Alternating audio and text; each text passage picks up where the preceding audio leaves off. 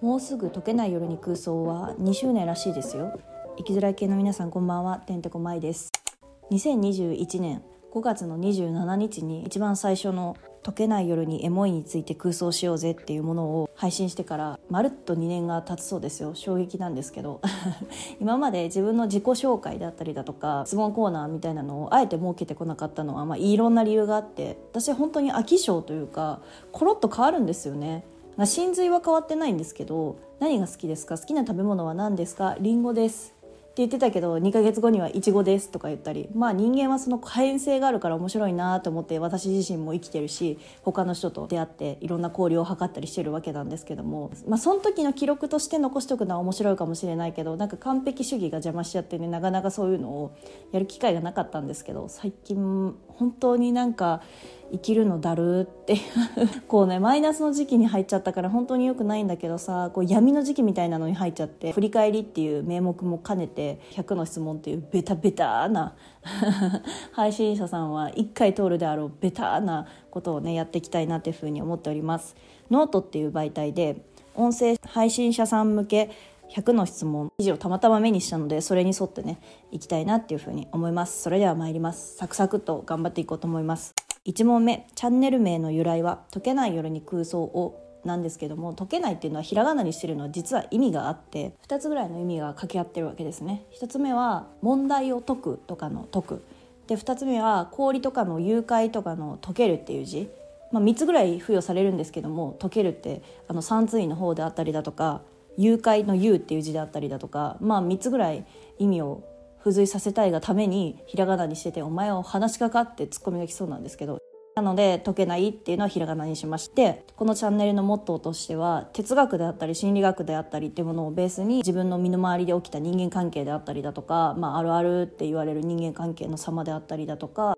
あとは私フィクションが大好きなのでアニメ漫画っていったものがドラマ映画っていったものが、まあ、そういったものを交えつつそこってやっぱり人との関わりで生まれる面白さっていうのがあると思うんですよね。なんで解けないっていうかというと人間関係にアンサーってあると思うんですよ。1個や2つや3つやっていう。いろんな答えがあるんだけども QED はこれですって提示することは可能なんだけどもでもみんなそれぞれ対応法とか対処法とかが異なるから答えはあるんだけども QED が確かであるってことはないので解けないっていう問題を解くのが解けないよね難しいよねみたいな意味で解けないっていうのをつけたのと誘拐氷が溶けていくっていう様の解けないっていうのは飽和しちゃって空気にならないように解けないモチベーションでいようぜっていう強い志のもと解けないってつけましたなんかね意味を付随させすぎて気持ち悪いなって思いました？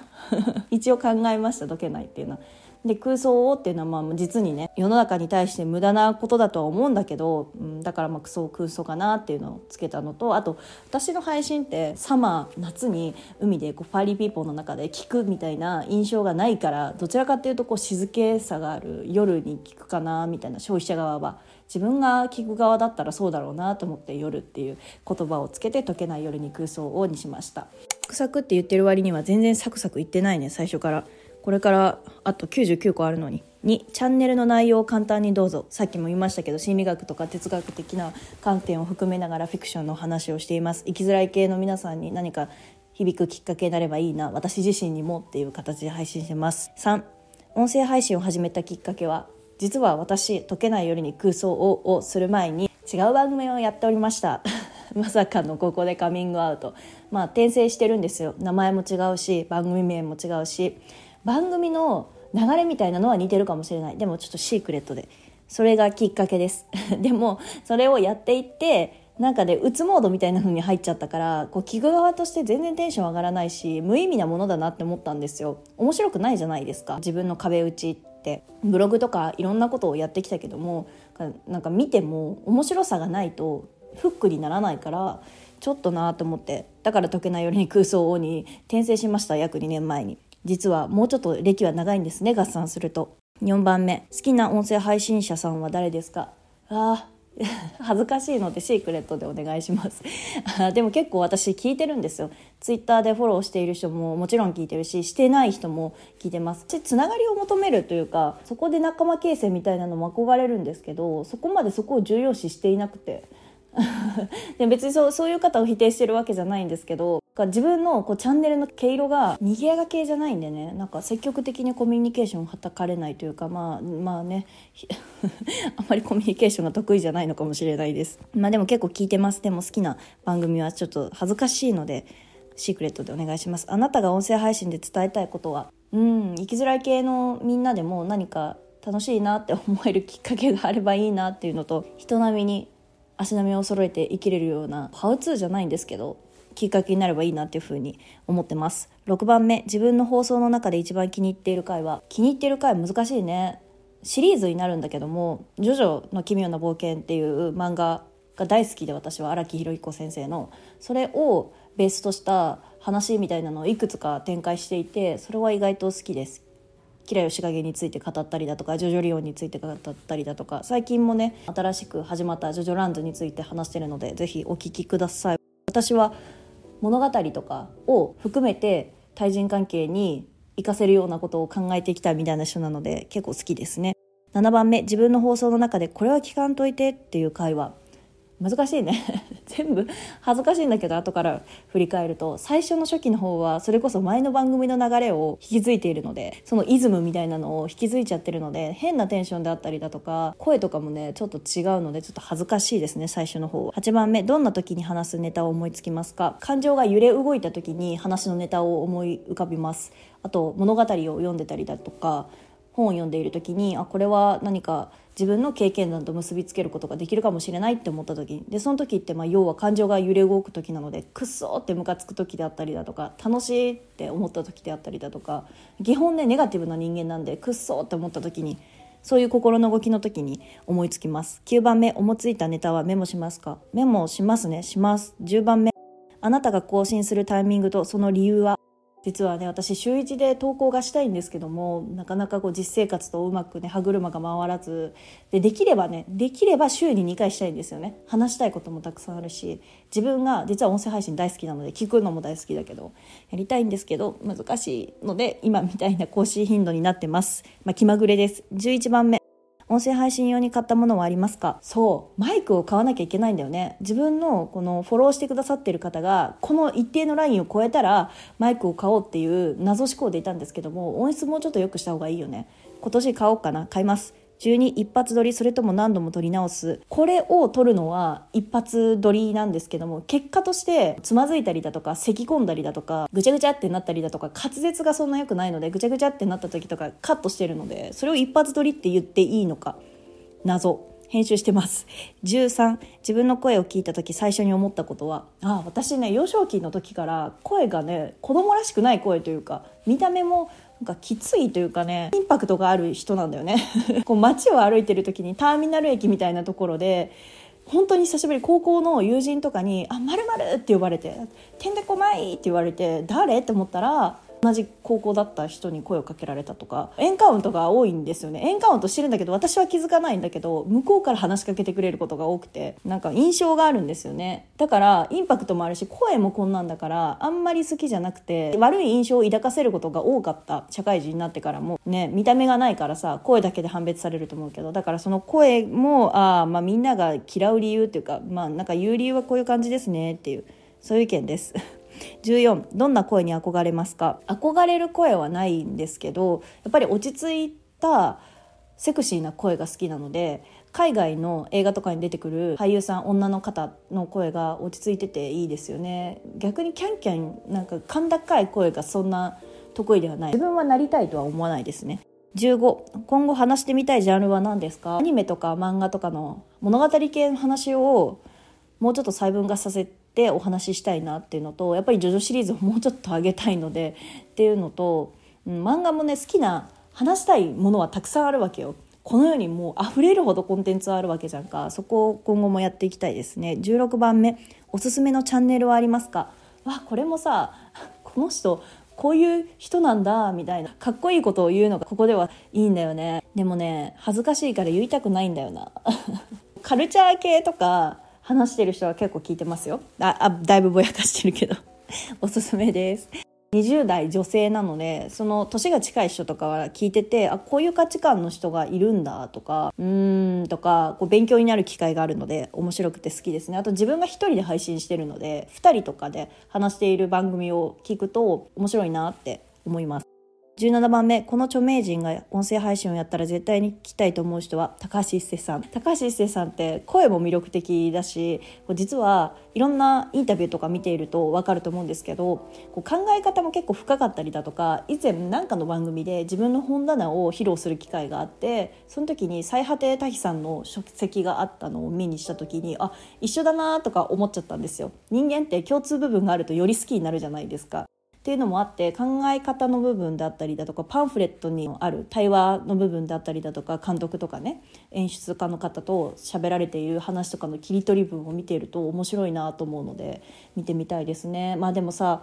脳から喋って結構ダイレクトじゃないですか言葉って、まあ、変換行為は行われてるんだけど文章もきっと変換行為が行われているから全く彼の発言とは限らないんだけどもぱり言葉っていうのは喋る方の言葉ね音声言語の方の言葉っていうのは文字に書き起こすよりも変換行為が行われているのが少ないのでオタクの気持ちとしては見たいなっていう部分が聞きたいなっていう部分があります。18サムネイルのこだわりはありますか？私さ実はコロコロ変えてて最近1年ぐらいねやっと落ち着いて今女の子がグデンってなっているのがあるんですけどこれはお金を払って素敵だなって思うイラストレーターさんに書いていただきました。買いたいなって思う瞬間がねコロコロやってくるんですけど今気に入ってるのでしばらくはこれでいこうかなっていうふうに思ってます。19他に使っている音声配信アプリはありますか？今はないです。昔はいろいろやってました。今はアンカーっていう媒体で配信して Apple Podcast であったりだとか Spotify のポッドキャストであったりだとかっていうのに配信されています。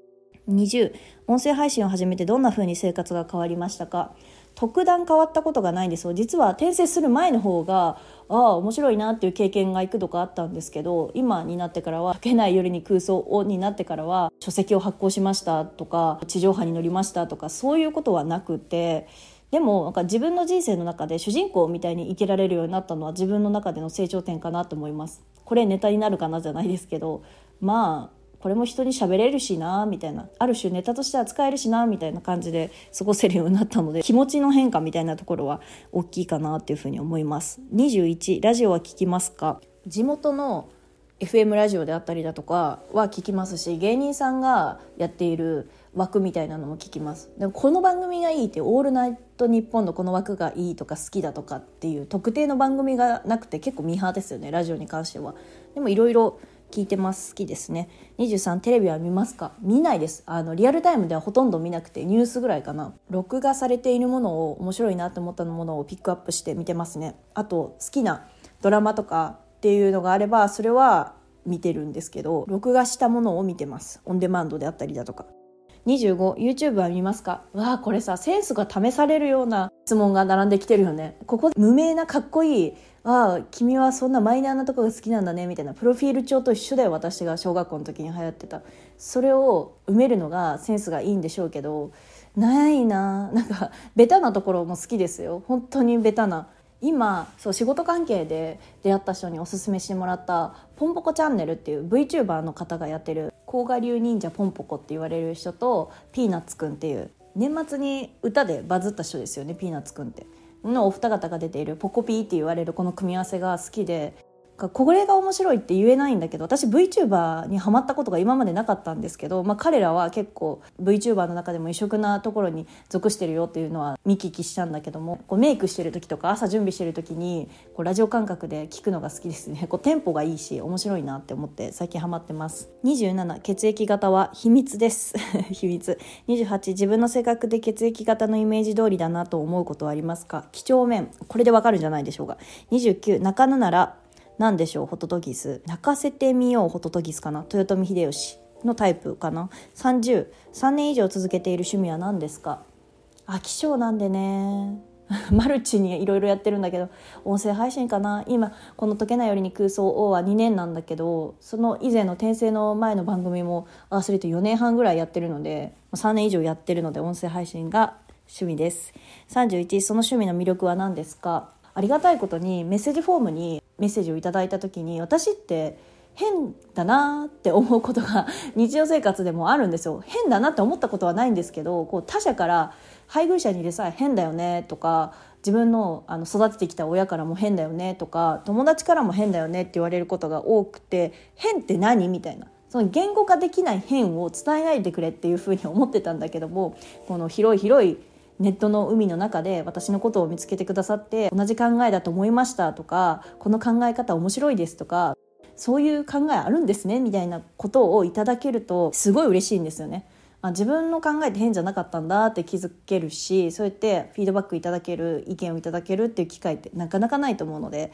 それがとても魅力かなって。出会えなかった人に接点を持てるっていう場が魅力かなって思います。それが音声配信の魅力。ね、接点が持てるっていうのは自分自身がっていうよりかも他の配信者さんのを聞いていて接点が持てるっていうのも魅力。32海外旅行に行ったことはありますか？あります。33もう一度行きたい国は？え全部もう一回行ってみたいんだよね。行った今まで行った国もそうだし行ったことない国も。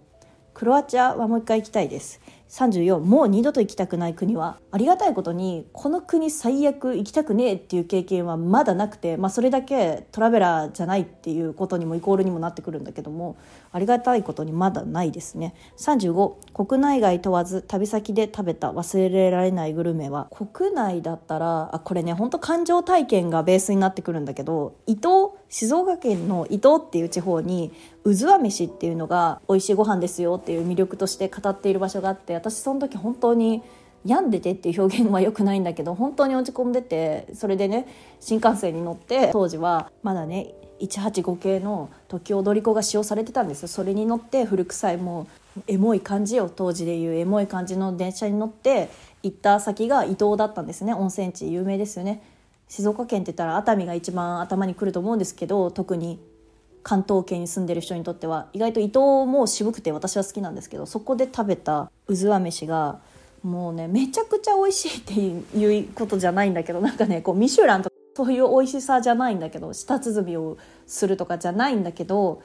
やっぱり私の気持ちが落ち込んでる中での出会いみたいなのが衝撃で小説みたいな衝撃さがあってなんかそれがとても思い出に残ってますね。美味しさっていうより感動体験というか心の揺れ動きで食べた忘れられないグルメですね。さっき言ったもう一回行きたい国のクロアチアっていうところもクロアチア美味しくてやっぱりイタリアとか近くのさ地中海に面してる国はどこでも美味しいなっていう感想でした。36お取り寄せはしますか？しません。37おすすめのお取り寄せはしないです。38好きなブランドはありますか？特定のブランドが大好きですっていうのがないんだよねミーハーだから。まあアップル？アップルが好きです。39そのブランドのどの商品が好きですか？iPhone バリバリ活用させていただいております。40腕時計はしますか？します。41好きな時計のブランドは？これ配信者さん向け音声配信者さんに関連ある？あタイムキーパーみたいな意味合いで関連あるのかな？好きな時計のブランドは？うん。カルティエ。42スマホでも時刻が確認できる中腕時計をする理由は？社会人のマナーみたいなところ？あと昔の職業の名残。43アルバイトはしたことがありますか？あります？学生時代とか。44一番良かったバイトは金銭面的に良かったバイトなのか感動体験的に良かったバイトなのか。この二者択一どっち選ぶ？感動体験。面白いなって思ったものは、まあ、学童っていう。放課後子供が来るところの場所で学生時代バイトしてた期間があったんですけどそれですかね。45一番きつかったバイトはバイト全部きついよね。これも肉体的に辛いのか精神的に辛いのか。まあ学童。46バイトから学んだことは何ですか。ゲームセンターでバイトしていた時が一時期あって学生時代にね。その時の体験っていうのが忘れられない。小説のようなものであったりだとか社会情勢を反映していることが多いのでお客さんが。そこで得た経験みたいなのが面白かった。か不思議だよね。なんかこういう仕事内容でここが勉強になりましたとかこの体験はなかなかなかったのでっていうのはあると思うけどお客さんとの交わり方の中で面白さっていうのは私は結構優先しててバイトをするにあたってね。お金とかももちろん必要なんだけどもその仕事を蔑むわけじゃないんだけどもカチカチカチって入力系のバイトもやったことあるんだけどもあれって交流がないからさ延々とやってるだけだからさ機械じゃん自分ってみたいな強い意識があって人と関わる接客業そんな好きじゃないなって私思ってたんだけど意外とそういうところで生まれる楽しさみたいなのもあるなって今振り返ってふと思いました。47芸能人映画アニメなどの中で推しはいますか？います。高橋一生さん。高橋一生さん以外にもアニメのキャラクターとか漫画のキャラクターでいます。48推しに対して年間どのくらいお金を使いますか？高橋一生さん。あ今度ねうさぎ波を走るっていう野田秀樹さんがやってらっしゃる野田マップでまた演劇をやるんですけどもそれに無事チケットが当選したのでまた東京へ行きます。で大阪も行きます。博多も行こうかなって思ってます。それを口実に旅行してやろうっていう魂胆であるんですけどそれってさ交通費がかかるんだよね。新幹線代であったりだとか。それも足したらさ私で1公演だけじゃなくて2公演3公演とか普通に行くし1回だけでま5万円ぐらい。チケット代も含んでチケット代がま1万5千円ぐらいとしてあとご飯食べたりだとか交通費みたいなのを含んだらだいぶお金かかるからさどれぐらい使ってんだろうね。計算したくないね。20万円ぐらい？あと高橋一生さんだけじゃないからさ推しって言ったらジョジョとかも好きだしジョジョの面白いものがあれば行こうかなとか思ったりだとか他のまアニメとかコラボカフェとかも実は配信で言ってないだけで友達と行ったりだとか一人で行ったりとかしてるんですね。ひっそりとね。本当に趣味だよね。そうだからそれも含んだらだいぶの金銭になりそうです。ちょっと数えたくないですね。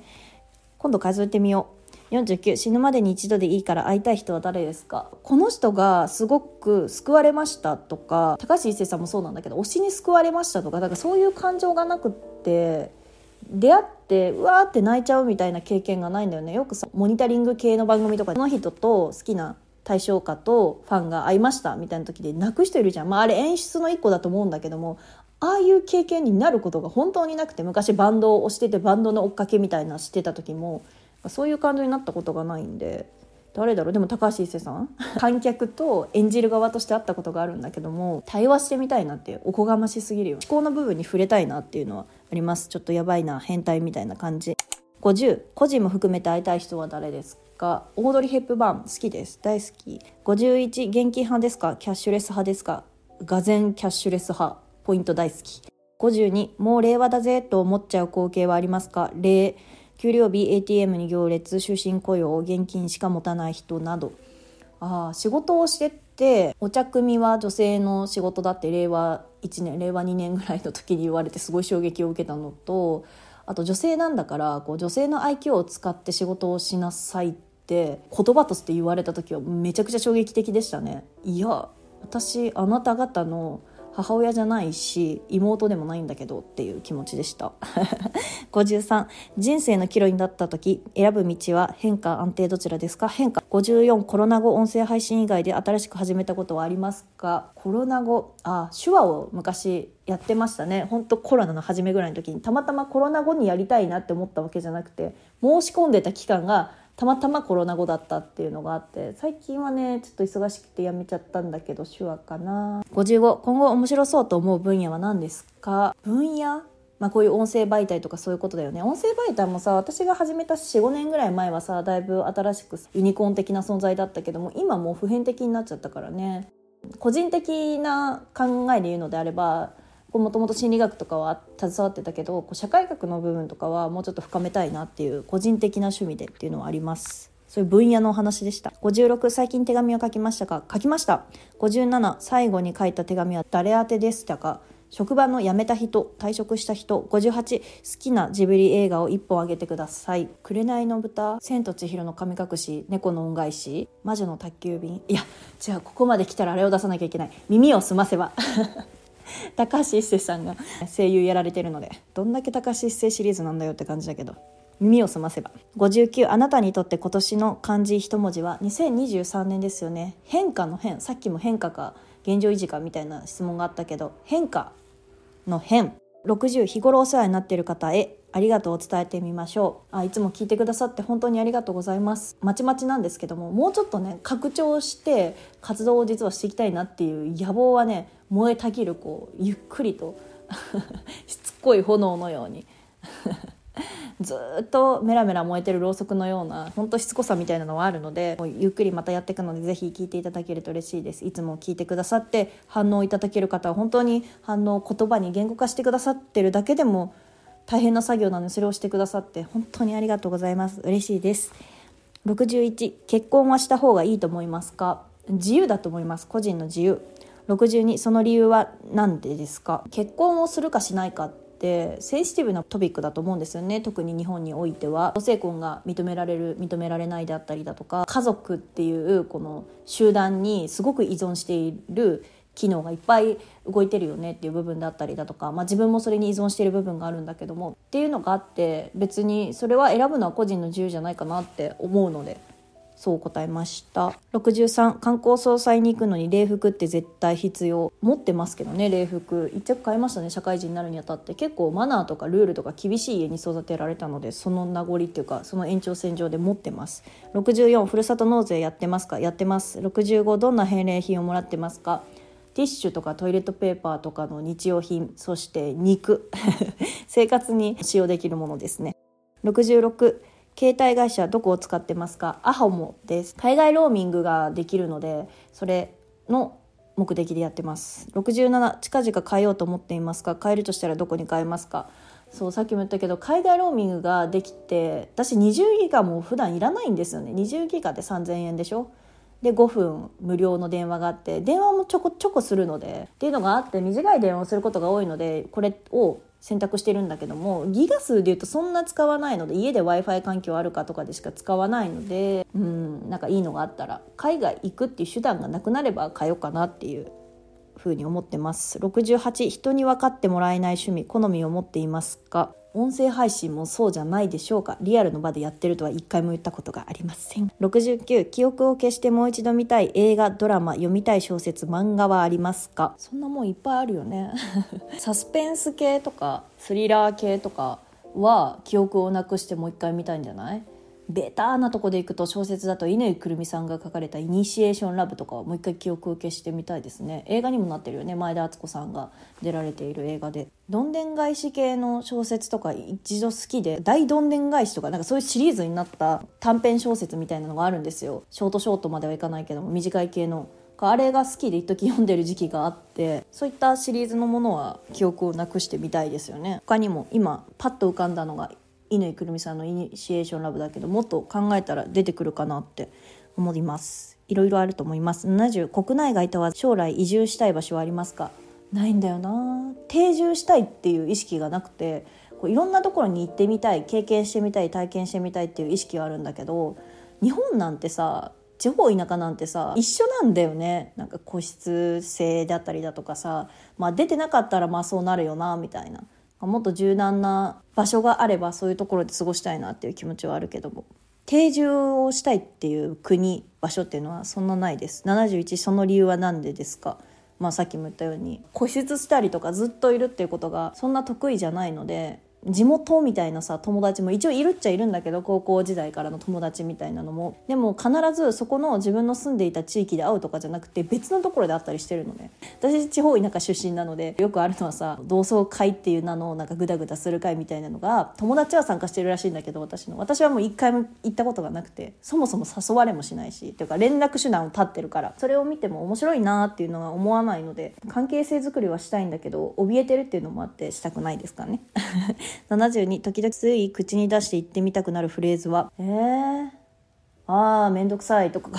結構ああめんどくさとか言ったりしますね。相手に向かってとかじゃなくてうわめんどくさいなとかよく言ったりしてます。73この人は信頼できるそう思うポイントはどこですか？いろいろあるけれども自分事とと他人事をちゃんと境界線を引ける人は尊敬ができるというか信頼はできますね。私もしがちなんだけども自分の考えは相手もそうだろうって思っている節があるからコミュニケーションが図られることが結構多いんですよね。いやその自体境界線はちゃんと引こうよみたいな。明確にできてる人は信頼できます。仕事上においてもそうだよね。普通の人間関係に関してもそうです。74何回目のデートで手をつなげる？手をつなぐ？あー難しいね。難しいです。75将来価値が出るんじゃないかと思って手放せないものは？ジョジョのフィギュアとか？いやでもね物は経年劣化していくのでね絶対持ってるみたいなものはないです。76仮想通貨に興味はありますか？すでにやってますか？仮想通貨はね手を出せないんだよ。周囲の知人とかでやってる人もいるんだけど。興味あるんだけどねやろうってこう着手するまでの行動には至っておりません。77あなたの運動習慣は週1ぐらいしてます。ズンバとか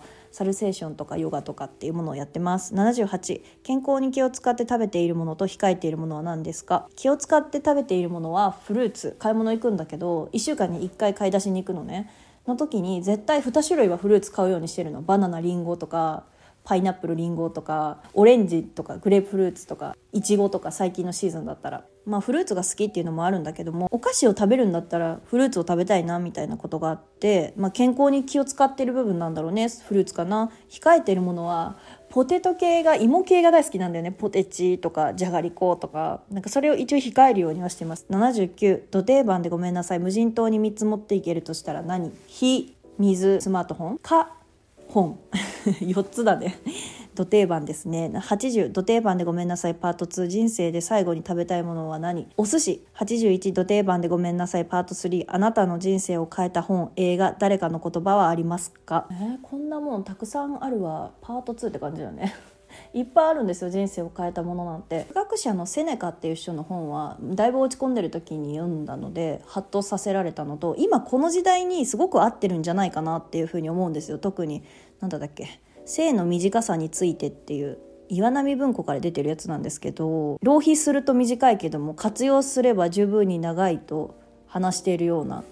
本なんですけどこれは今のこの時代に合っている本じゃないかなっていうふうに思ってますね。哲学者系ってさ心が落ち込んでる時に読むとさなんかスッと入ってきちゃうよね。こういう人が宗教にはまっていくのかなって怯えながら生きてるんですけど。あとこちらこそ土定番でごめんなさいって感じなんですがこれ本とか小説とか映画じゃないんだけどもゴッホっていうひまわりとか有名な絵画を描いた方がいるじゃないですか。あの人の作品が自分の人生を変えたみたいなのがあってあの人の生きてきた流れみたいなのを知ってからまたそのイラストを見ると違う感覚に陥るんですよね。でもそれってうわ卑怯だなって思うのがあって事前情報があるからこの作品はちょうど耳を切った時期に書いた作品だから友達を思ってだからこういう風なスタイルになってるのねっていうのはあまりにも陳腐すぎるじゃないですか。ダサいんだけど。ナンセンスすぎるんだけど。でもその中であこの人はこういう生き方生き様をしてたからこういうスタイルになったんだなっていうのは結構私の中で人生を変えたまではいかないけど。自分の中でちょっとね人生の変化になる一つの成分としてあるのでゴッホの絵画っていうのは。あげたいですね。82コンプレックスはありますか？声もそうだし全部コンプレックスです。身長ももうちょっと欲しかったし見た目ももうちょっと綺麗だったらよかったな。全部 全部コンプレックス。83お風呂派？シャワー派？その理由はお風呂派？打つ防止のため。84今年買ってよかったものは？2023年4月に今収録してるんですけども今年買ってよかったもの？ないんだよな。普通にパソコンがずっと学生時代からね使っていたものが遅すぎて遅すぎて重すぎてちょっと買い替えなきゃいけないなと思ってそれを買い替えたぐらいですね。特段良かった目から鱗っていうものではなくて普通に必要必要経費だったので出しましたけど、まあ、パソコン。かな。85今年買って失敗したものは意外と厳選して買うたちなのでこれ失敗したなっていうのは私自身はないですね。86人生最大の買い物はこの最大って自分の感動体験によって最大なのか金額によって最大なのかで変わってくるんだけど金額だけで言うのであれば車結婚式の費用とかもだいぶお金払いましたよね。と旅行とかもこまごま行ってるのであって一個一個の値段は高くない、まあ、高いものもあるけど海外行くってなったらそんだけ高いから。それを集結させるとだいぶ高いよね。最大の買い物。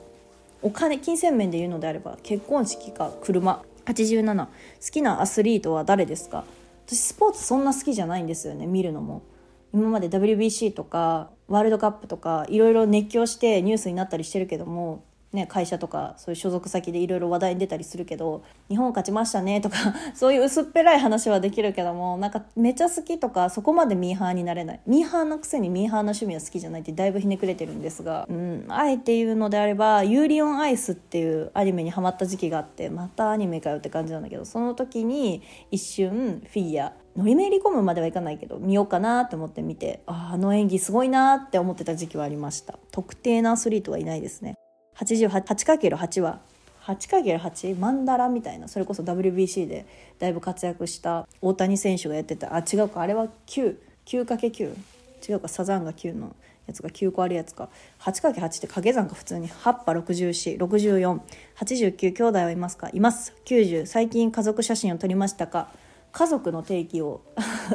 なんかめっちゃうざい人間だよねさっきから。感動体験はお金としてみたいな。なんかひねくれてるわ、えーと、家族を現家族を家族と言うんじゃなくて私は今のパートナー配偶者を家族と捉えてるのでその家族とは写真を撮りましたよ。91最近泣きましたか？泣きましたよ。これの前の配信ぐらいに自分が今泣いてる状況下をなぜこういう状況下に至ったか泣く理由も分かりつつこう俯瞰な立場として見る体験ができて面白かったみたいな話をしてるんですけどそれですね。泣きましたね。まあここまで来たら泣くわなそりゃみたいな今まではなんかムカついて感情を、まあ、イラついてるんだろうな悲しいんだろうな嬉しいんだろうなみたいな理由で泣いてるっていうのは理解はしてたんだけども冷静になってからもうちょっとこう付随した理由を持ってきて引っ張ってきて自分の感情を完結させるってことが多かったんだけども泣いてる瞬間にさって思い浮かんだので、まあ、それは成長だったかなっていう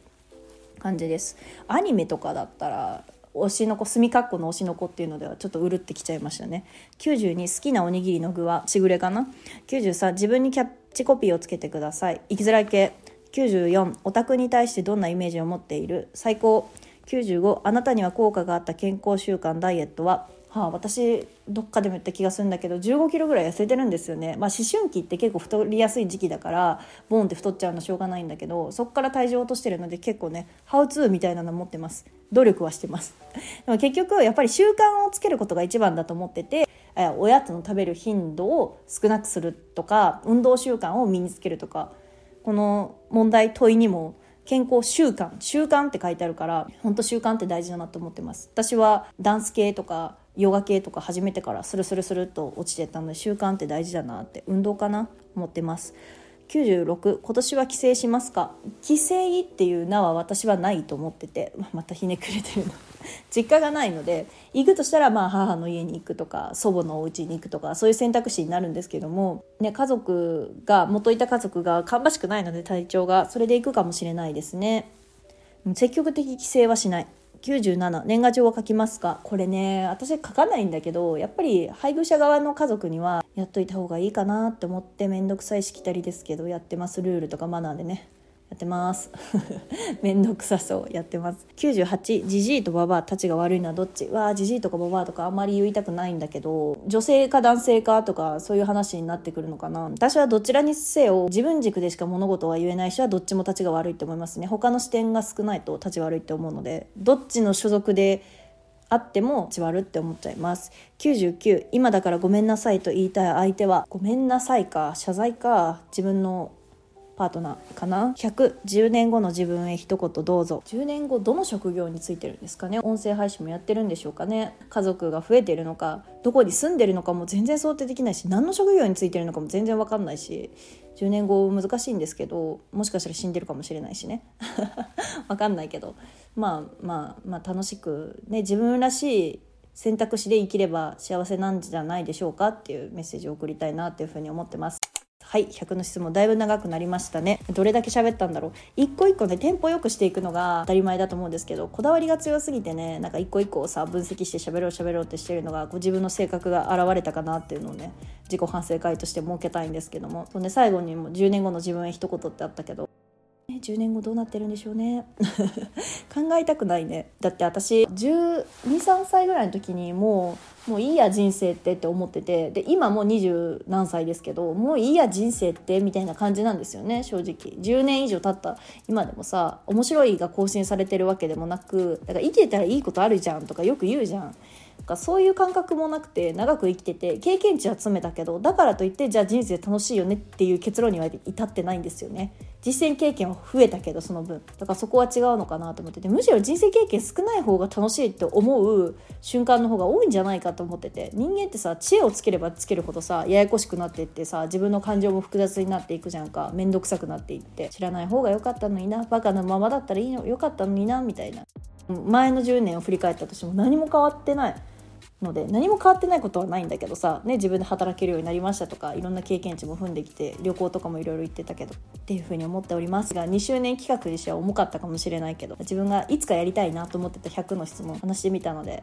うん。この「うん」って低迷の時期に何か切り開ける一歩になるかなと思ってたけどそうでもなかった。また次回から普通の配信に戻ると思うんですけどもいつも聞いてくださってる皆さんありがとうございます。これからも解けないよりに空想をよろしくお願いいたします。てんてこまよろしくお願いいたします。また次回もお会いできると嬉しいです。おやすみなさい。バイバイ。